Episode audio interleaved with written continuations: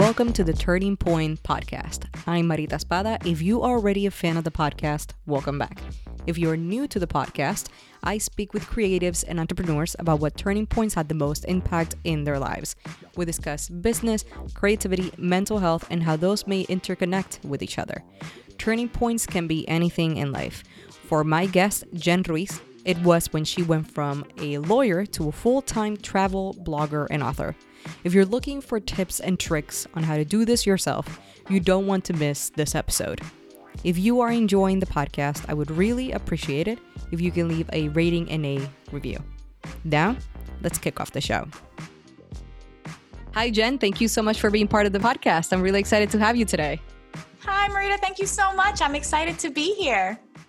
So I like to kick off the podcast, which is giving people a little bit of your background, your story, and where you are right now. Well, my name is Jen Ruiz, and I live in Humacao, Puerto Rico currently. Um, I was born here, but I grew up in Philadelphia and I went to college in Miami. I went to law school in Baltimore and then quickly moved back to Florida because I realized I was silly to run away from the sunshine. Mm. And then I practiced law for five years before transitioning to travel blogging full time, uh, which I've been doing now for a little bit over two years. That's great. That's awesome. I love that. And I think we talked we talked a little bit about this before I started recording the podcast, which is funny that you are in Puerto Rico and I grew up in Puerto Rico and I left the island and now you were raised in the States and you went back to the island. So it's kind of like polar opposites of what we did. So I love that story. So I kind of want to unpack a little bit more of that. Um, so you said that you were a lawyer. So what drove you to kind of like after all the work that you put into becoming a lawyer, right? Just making that transition from being a lawyer to what you're currently doing now. It wasn't easy. And I think there was definitely a lot to let go of in terms of expectations and the prestige that comes with being a lawyer. Mm-hmm. Um, I was already barred by 24. So that was something that I always relied on to give me more credibility. You know, like kind of a little tiny girl going, like, I'm a lawyer.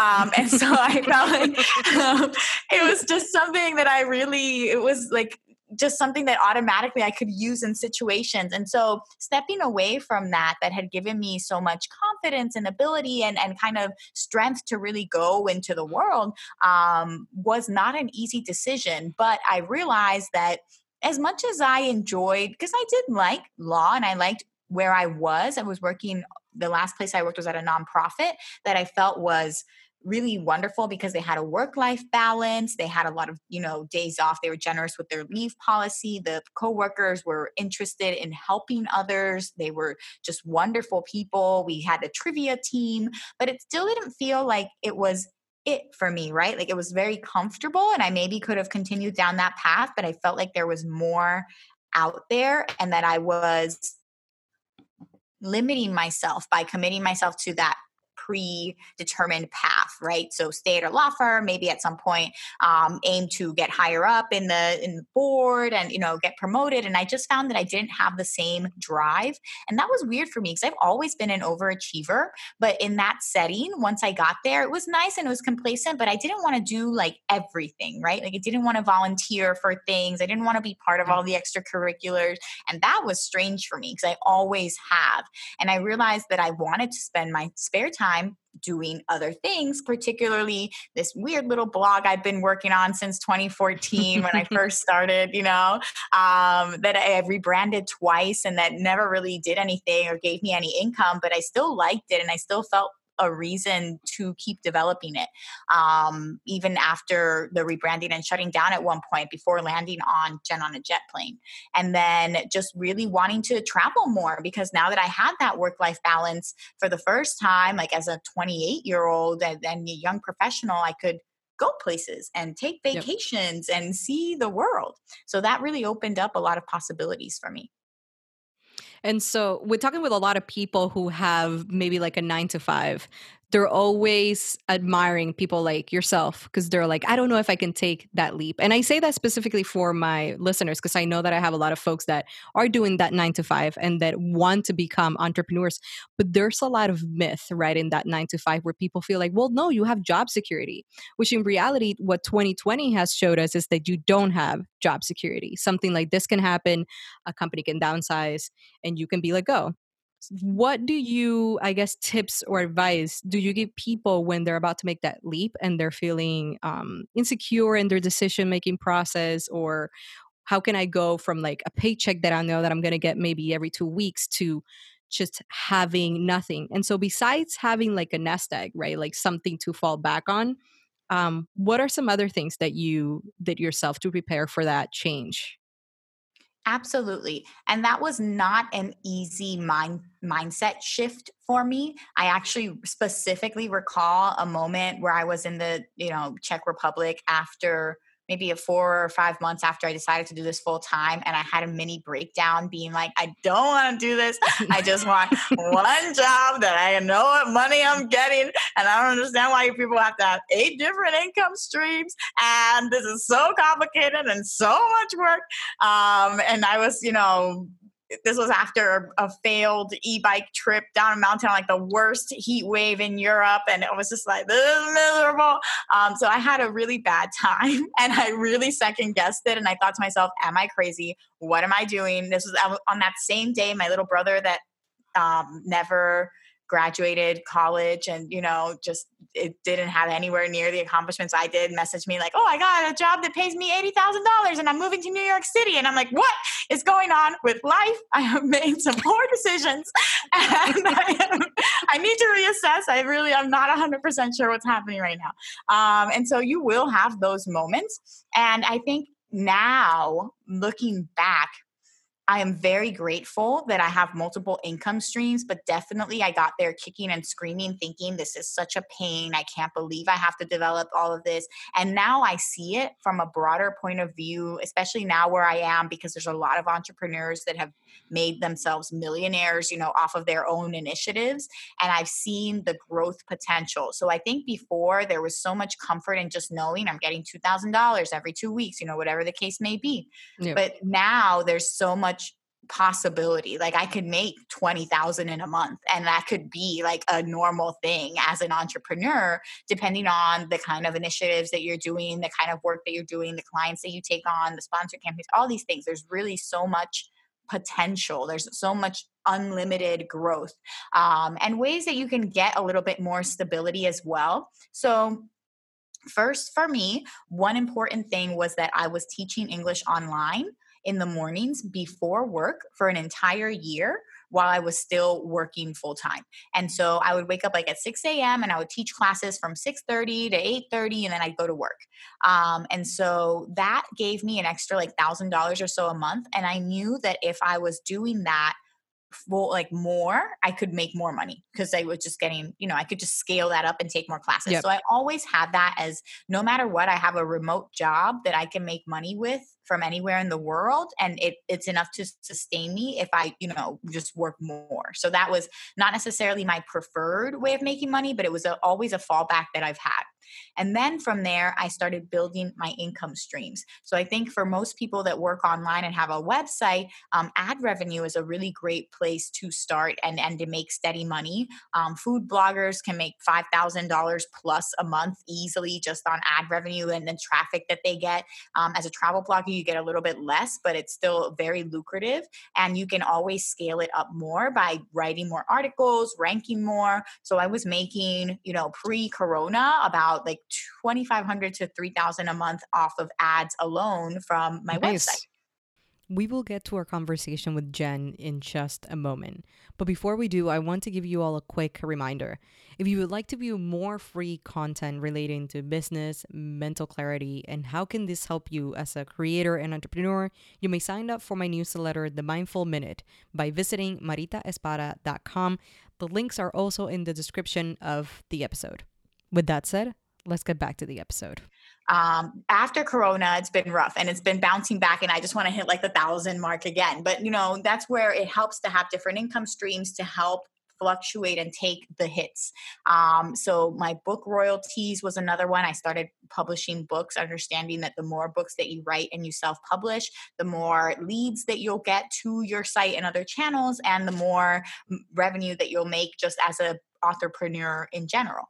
So there were lots of different ways sponsorship, sponsored campaigns, going and networking with people. Um, because I think so many people want these things, but then they end up going on influencer platforms and settling for like, I don't know, a $50 campaign or a free box that somebody sends you. Like, I'm not, I don't want to be a part of your ambassador program. I don't want to review your stuff for free. Like, I just want to be paid money for the promotion to my audience now with TikTok of more than like 200,000 plus. Like if you're advertising in a magazine with 200,000 plus, like you're going to want you're like, they're going to expect money. So yeah. I don't think it's crazy to expect money. And so learning how to charge, um, making connections with people so that I could actually sell myself in person versus being one of a million emails that they get.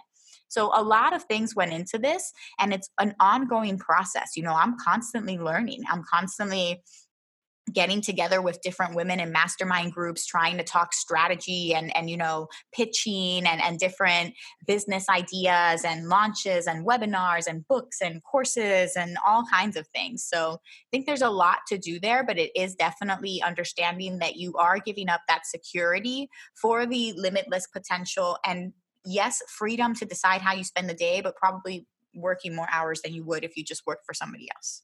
Yeah and I guess I have a question in the comments. So uh, with with the ambassador thing, it's interesting because with when I started the podcast, obviously, you know, you're starting, so no one wants to like sponsor you. you're not going to have anyone reach out.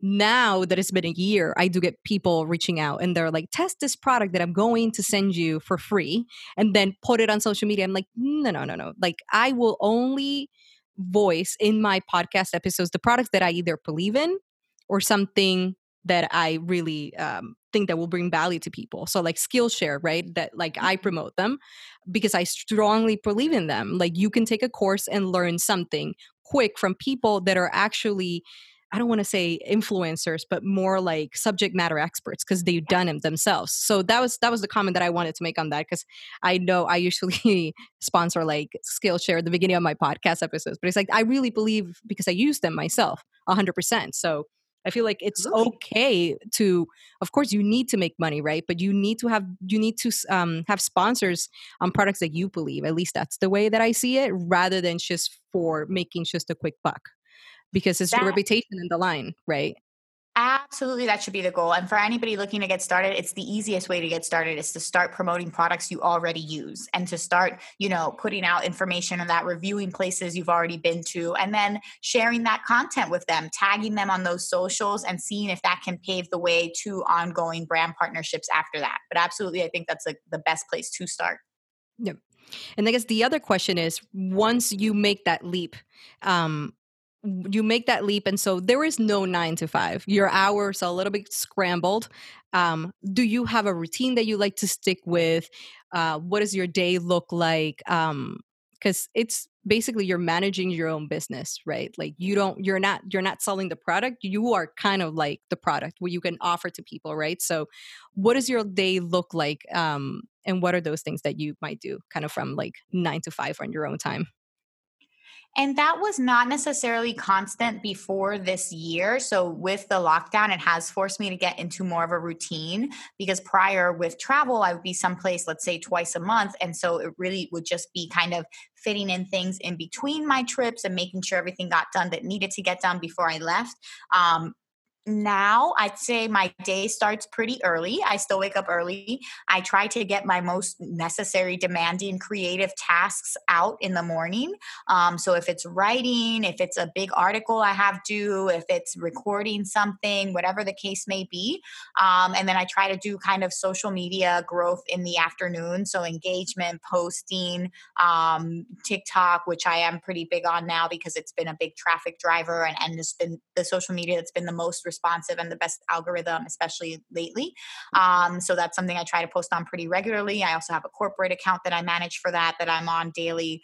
Um, and then after that, I try to do any other kind of follow ups, emails, anything like that that I have to make sure I respond to. Every now and then I'll be doing pitches, so different freelance things, different quotes from HARO, things like that. So ongoing publicity at any point in time. Um, and then, yeah, probably planning and prioritizing the next day after that and a workout somewhere in between. Yes, that's important, especially now to get out of the house. Yes, yes, it's been good. I've been really grateful that the gym has opened up. I've been doing some like small um, personal training kind of things that I just have. I'm like, you know what? At this point, I, I need it because otherwise, I'm just going to sit here and never leave the computer. So I need that extra motivation to have somebody waiting yeah. for me. Like I'm, all, and I never show up on time. Like I'm always late and I'm like, oh, I'm late. Like I really have to go. nice. But at least it's some sense of accountability, right? Because you if you are doing it on your own, it's easier to be like, well, I'll go tomorrow or I'll move it to like four and then it just never happens. It, so that is exactly it. Um, so I guess the the important question, right, that I think everyone has in their minds when they meet uh, someone that does what you do for a living, um, as a digital nomad what are some i guess tips and tricks and maybe that you really can't do now? Because i think or maybe now is the well traveling is so cheap but i don't think people want to. Um, in a regular right year where they're pandemic free um, mm-hmm. what would be some tricks and some tips that you would give people if they are looking to be digital nomads and traveling different locations? Because i'm going to assume and correct me if i'm wrong are you permanently in Puerto Rico or do you pick different locations maybe on a quarter basis or on a year basis like um, or do you stay permanently in Puerto Rico?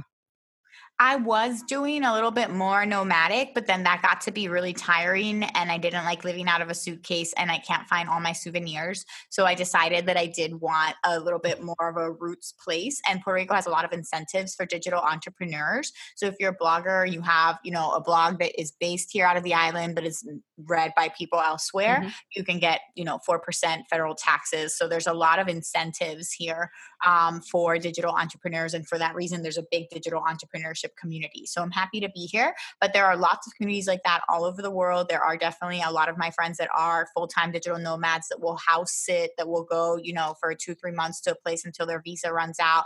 You have extended remote work visas now that have come up in different countries from um, Barbados to, you know, Portugal that has always had their incentives. Dubai just launched a new visa. Um, so there are options depending on what people want to do. If you're somebody that's working remotely for the first time, maybe you want to take an extended stay somewhere.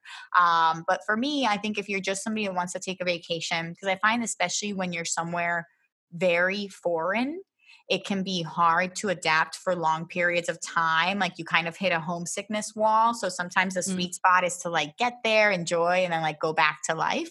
Um, so to me, like less than two weeks is a really good time to explore a good destination.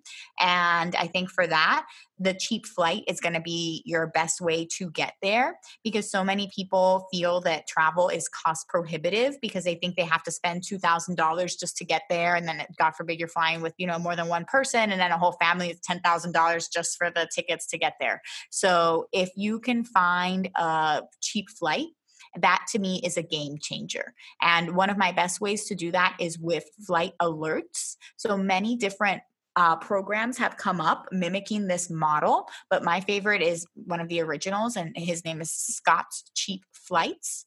Um, and so you sign up, and he, I like him because he has a free list that you can sign up for and stay on indefinitely. And he only sends out 20% of the deals out to the free list. And then you can upgrade to premium for like 60 bucks for the year. And you get all kinds of, I get like maybe five or six deals a day from him, like 170 bucks round trip to Japan, you know, like 300 round trip to Chile, like all kinds of different deals that he finds. And then you just have to kind of be flexible, book during those times when it's on sale. But I found so many great deals with that. Also, budget airlines Norwegian, Ryanair, um, JetBlue, Southwest, Frontier, they routinely hold sales to sell unsold tickets. So every like maybe six to eight weeks, you'll get an email if you're on their email list, like $29 fares. Like those fares do exist, particularly if you have big cities around you New York, Fort Lauderdale, Atlanta, Dallas, um, LA, San Francisco, all of those, Chicago. Um, you can find really great deals to get to another destination, even domestically now if that's what you're comfortable with and still feel like a vacation uh, for very, very affordable prices through that. And then the last way would be travel hacking. And I would save that for somebody who wants to hit a bucket list destination like safari in South mm-hmm. Africa or Antarctica or something of the sort, um, you know, New Zealand kind of thing. And then that's where you would open up a credit card with the purpose of, you know, redirecting all of your spending on that card for an introductory period, usually three months, to meet the minimum spend threshold and then get an award bonus of miles that theoretically should be able to take you anywhere in the world. Nice. That was a lot. I like it. I was trying to make notes and I'm like, I'm going to have to listen to my own podcast episode to figure it out again.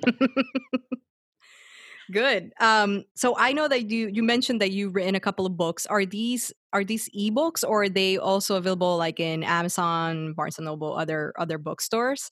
And are you doing courses to help people that would like to do this or is that something that you might be looking to do in the future? I know that some some folks like to do that as well because it's kind of like hard to like just come out and do this right? Because you don't re- there's so many resources right? So what do i do to begin? What are the first steps? And rather than just figuring out on your own maybe you want to talk to someone who who's an expert who's done it before Absolutely. Yes. So my books are available on Amazon as, as paperbacks. They have been acquired by Barnes and Noble, um, Target, Walmart, all kind of different channels. I, I, am still exclusive to Amazon at the moment because you get different perks if you are a self-published author that chooses to be exclusively published with Amazon. But these other stores have acquired my books through those platforms because they've had people asking for it. Um, and so I encourage anybody that's an entrepreneur, anybody with an expertise in anything, to write a book because because if you're already putting content out in the form of social media, in the form of blog posts, if you're already making a name for yourself in a certain field, a book will give you a next level of credibility. It'll make you an author. You will have literally written the book on this topic, and that'll open doors for you if you want to be a public speaker, if you want to do um, just any other kind of different activities. Like being an author will really help you solidify that.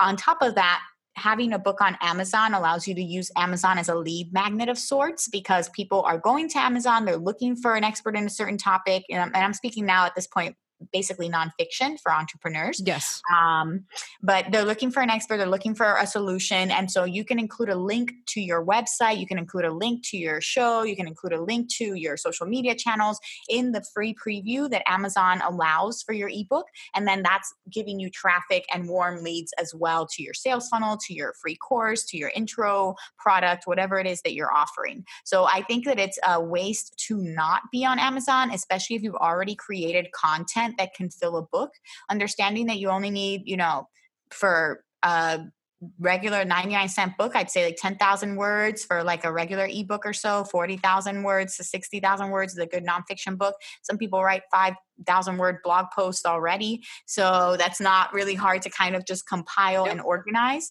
and if you know your market you can really and continue to write more books you can not only make steady income from the books themselves but you can use that to launch other aspects of your career including courses I have uh, different webinars that I've given on self publishing. I also do private consultations. I just did one uh, right before this podcast interview, and I am working on a self publishing course for people that just want to kind of go through it um, and have it step by step from idea to publishing. Yeah.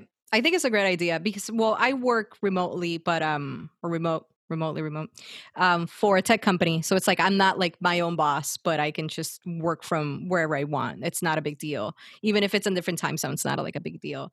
Um, and then i have like my side hustles and my side businesses which is the podcast is one of them. So but i think it's important for a lot of individuals that do want to do this um, for living to have someone or a course or something rather than just like throwing something to a wall see if it sticks right? And you know why recreate the wheel when we can learn from other people um, in regards to writing a book, because I know this question comes a lot from followers and things like that.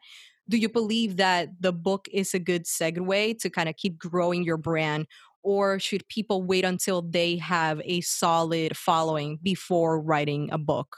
And I know this question, I think it depends as well from my experience. Um, in the industry that you might be writing a book in, um, whether or not the book can help you get uh, speaking gigs or grow your brand more. Sometimes you want that big following, but I'm gonna I'm gonna let you answer your the question that I asked you instead of myself answering it. Oh no, I think that they are both. They definitely you have concerns regarding on um, what your mm-hmm. goal is, right? So yes. if your goal is to just have that credibility of being an author, absolutely put the book out. You can continue to promote it as you grow, and it'll grow with you. Um, if your goal is to make sales, which you which should be if you're trying to make money and like be seen, um, you do want to have an author platform, and so I would suggest that you start while you're writing your book, already kind of promoting your book, building your list. So for my first book, which was on affordable flights, basically that what I just summarized for you guys, that was my first book. Um, and so I wrote that because it was something that people were asking me about during my, you know, 12 trips in 12 months challenge before my 30th birthday. People were like, How are you flying to all these places? How can you afford this? And so I didn't realize that inadvertently I had already spent that entire year promoting this book because already for a year people had seen me posting flight deals. Already for a year people had seen that added credibility of me actually going to these places. So they already had that question in mind. They wanted to know. They were primed for the book. And i wrote the book based on what people most asked me about. You don't need to have that many people but you do need to have interested people. And i would start funneling those people into an email list so that you can contact them I would start building your launch team about maybe a month or two before you publish your book. And those are people that are going to get advanced review copies of your book because you, a lot of people maybe balk at that because they're like, oh my goodness, I don't want to give out my baby for free, you know, but that's really such a short like mindset. You're not seeing bigger picture because you're talking about maybe a hundred a thousand even a hundred thousand people let's say you give out the book to free free to. That's nothing compared to the millions of people on amazon that are looking for books to buy. And so the more people that you have as your kind of inner launch team your street team the people that have gotten the book for free that are out there raving about your book leaving you good reviews promoting you one of those people can get you exponentially more sales. So it's short minded to think that you're only going to get sales from your audience and that those are the people you have to sell to. I would challenge you to think otherwise and think that those are the people you should involve in the process, make feel like they're part of this accomplishment with you. Give them an advanced review copy take their feedback incorporate it you know have them as your beta readers and use them to leave you reviews social proof so that your book will continue to do well and bring you profits way beyond the launch. Yeah and that's right. It's not like you're giving it away for free, right? You're kind of seeing the greater good of doing that. You're creating a bigger following. You're just you're having someone who's just going to be a fan who will speak about your book without you having to do much else, right?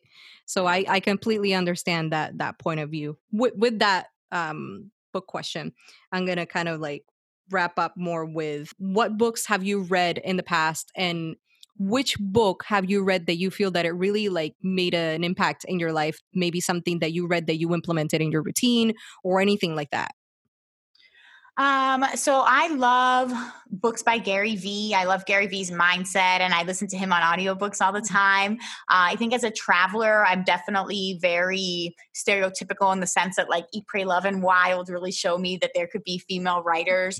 Um, I have a book by Don George that I really enjoy. So he was my first writing co- coach that I went with in a travel conference and I spent a whole day learning how to write. So I le- started learning about travel writing in general through his different books. Um, so I think there's a lot of people that I admire in the space and that have shown me that travel writing can be broad reaching like it can be universally appealing to people with different themes that aren't just traveling but like you know eat pray love was getting through divorce and wild was mourning the loss of a parent. So i think it really showed me that there is a way that you can convey the journey in a way that connects with others. And for me the message i'm always trying to convey is for females that are scared of not meeting societal expectations or models of what they should be by a certain age. And that to me was something that i saw could be conveyed through an empowering message of travel. And that the, i think these books really laid the foundation for that. And that's why I enjoy them. Also, Harry Potter. Um, the other question is what did you do to kind of uh, unwind for kind of the end of the day? Something that brings you kind of peace of mind, whether it is a hobby or something that you do.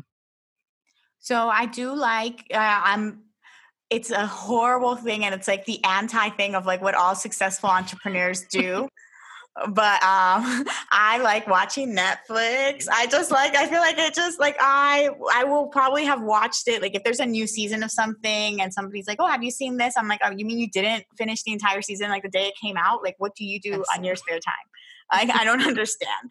Um, like a week later, somebody's talking to me about a show, and I'm like, I finished that a week ago. So I really am, and I feel like I'm wasting my talent and not being like a freelance writer for shows because I'm like I have so many opinions about like the chilling adventures of Sabrina, and I'm like, you know, like